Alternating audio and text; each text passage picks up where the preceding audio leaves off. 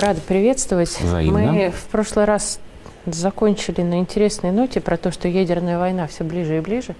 С одной стороны, это кажется пугалкой, а с другой стороны, сейчас, наверное, мы уже говорим о таких вещах, в которых не шутить, не пугать никого не хочется. Мы стоим действительно на пороге.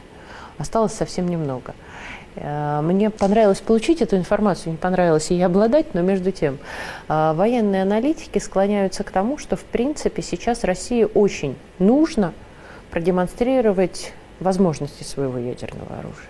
Ни в коем случае не с точки зрения Хиросимы и Нагасаки, мы не государство США, но хотя бы с точки зрения полигонов и с точки зрения как бы демонстрации того, что мы имеем, чтобы стать хоть каким-то гарантом этого мира, который катится в ядерную пыль. Вот как тебе кажется, что сейчас происходит на самом деле, насколько мы все-таки близки и что нам делать дальше? Я бы сказал следующее. Нужно понимать, что американцы являются заложниками своей политической культуры и даже своей культуры вообще.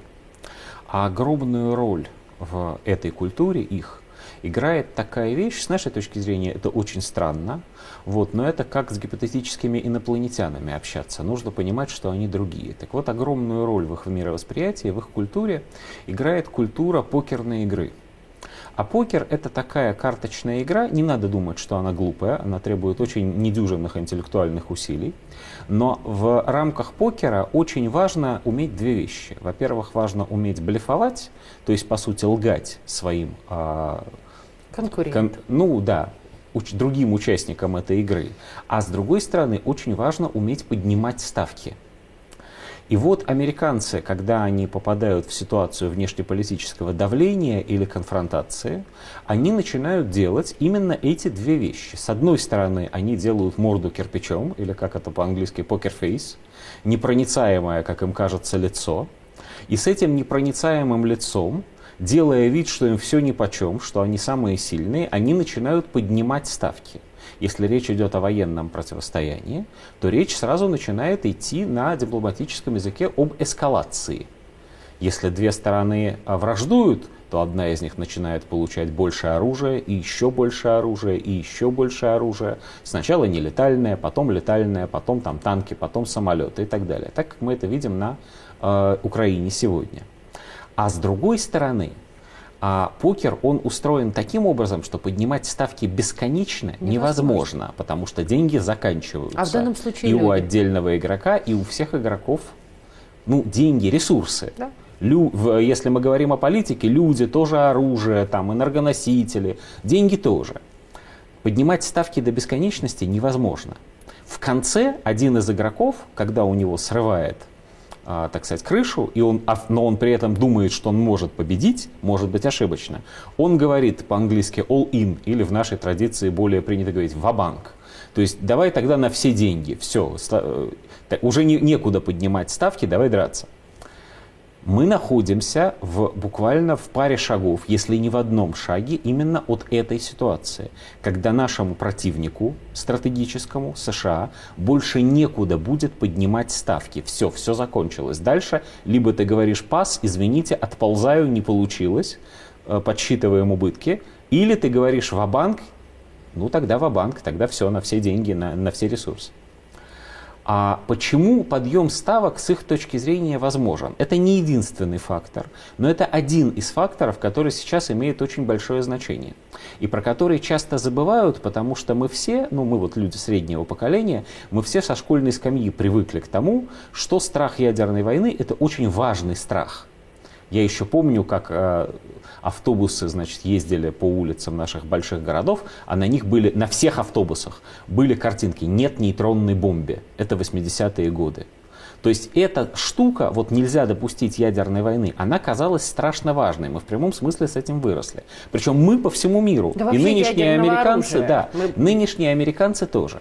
И очень важным элементом сдерживания этого ядерного страха было согласие всех сторон будущего конфликта на то, чтобы не производить больше натурных испытаний. В какой-то период времени и Соединенные Штаты, и Советский Союз, но они там в своей пустыне, мы на Новой Земле, а вот, производили реальные ядерные испытания. Но они еще и Хиросима и Нагасаки, простите, а, испытали. Да, но то, что они испытывали в, э, в Хиросиме, не испытывали, а применяли реально в Хиросиме и Нагасаки, по нашим временам не тянет даже на тактическое ядерное Это оружие. Понятно, но... Вот, поэтому то, в этом смысле то, что было в Атакаме, оно гораздо страшнее было, потому что, да. ну, да, ог- огромные вот эти э, мощности. Испытания прекратились. Но когда испытания, грубо говоря, человечество в течение нескольких уже десятилетий не видело живого ядерного взрыва настоящего и забыло, как он выглядит. Поэтому, когда сейчас политики рассуждают, или военные даже рассуждают о возможности или невозможности применения ядерного оружия, тактического ли, стратегического ли, нужно понимать, что об этом рассуждают люди, которые опыта его применения, вот взаимодействия с ним на самом деле не имеют. И тут есть две момента. Во-первых, это момент возможности фейков, возможности лжи по поводу ядерного оружия. Я не знаю, помнишь ты или нет, потому что это к российской политике практически не имело отношения. В момент э, самого острого противостояния Саудовской Аравии и Йемена, когда в Йемене шла гражданская война, и туда вошли саудиты, вдруг распространились слухи о том, что якобы саудиты применили тактическое ядерное в этой войне. Они были не сразу опровергнуты, то есть на это потребовалось несколько дней, чтобы люди ну, с реальной экспертизой а, объяснили, что нет, это выглядит совсем иначе, и последствия последствия были бы совсем другие. И вообще вы что, с ума сошли? Вот. Почему, но почему это возможно? Потому, Потому что, что никто не этого не видел. Да? Вот. В лучшем случае в школьных учебниках когда-то что-то читал про поражающие факторы ядерного взрыва. Грибок кто-то увидал от мощного Все, взрыва точно. с пылью. Оно. И привет. Ставим точку раз. Сегодня такой испуг, сегодня такая ложь вполне возможна в ходе боевых действий, ну, например, где-то в городской застройке на Украине. Причем она возможна как не намеренно, но это очень, больш... э, очень вряд ли. Так и, и вполне намеренно, вполне э, в, в, в целях какой-то провокации. Стилистики. Вторая часть истории. Эскалация и э, попадание в зону конфликта все более современного и все более тяжелого оружия неизбежно ставит вопрос о том, а что в конце? Вот последняя ставка на кону. И ответы на этот вопрос на самом деле могут быть, сто... э, их не так много. По большому счету, по-честному, их только два. Первый ответ – ядерное оружие поля боя. То есть кто-то, не будем показывать пальцами, начинает разрушать укрепления противника небольшими, э, сравнительно небольшими, там по 2,5 килотонны, например, а ядерными зарядами.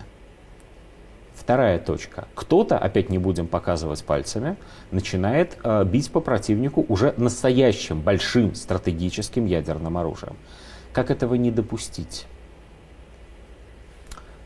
Очевидный ответ состоит в том, что возможно показать человечеству натурно показать в реальности, как оно бывает. Если предположить, подчеркиваю, предположить, что где-то на каком-то достаточно удаленном полигоне Россия использует несколько ядерных зарядов, исключительно в целях демонстрации, исключительно в целях испытания, с приглашением, с гарантиями безопасности, безусловно, там мировой прессы и так далее. Возможно, такого рода испытания, демонстрация того, что эта штука не теория, она действительно бывает, возможно, это позволило бы, а, как ни странно это звучит, не эскалировать не ухудшить, а как раз разрядить обстановку. Потому что, ребята, а, одно дело говорить, что давай-ка мы с тобой сыграем в русскую рулетку, и совсем другое дело реально зарядить револьвер одним патроном и приставить его к виску.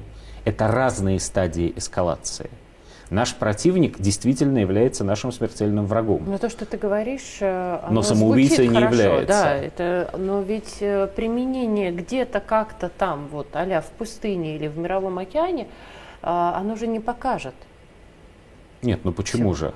А, ну, слушай, я, конечно, не, физик, не физик-ядерщик, но даже я понимаю, что ежели взять, например, некий скальный массив и превратить его в пыль, Это- а потом сказать, Да. а вы представьте себе, что это город. Ну, это например, лучше. маленький Но с такой, другой- да. Почему тогда пошли на Хиросиму и Нагасаки? Потому чтобы что показать. не в последнюю очередь потому, что никто не знал Да. еще, кстати говоря, Тоже что же верно. будет в реальности. Да. Это раз. И два. Потому что они к тому времени уже бомбили Токио и выбомбили его в пыль без всякого ядерного. Да. И ничего, и с этой точки зрения ничего страшнее, чем того, что уже было сделано с Токио, они с Хиросимой не сделали. А про, а про радиационные последствия, будем откровенны, они в тот момент еще честно не знали. А сейчас и не помнят. А сейчас... Да, но опыта-то реального опыта нету у живущих людей, только воспоминания. Я прошу прощения, Спасибо, но, видимо, но, мы видимо, да. разбегаемся. Да. До встречи.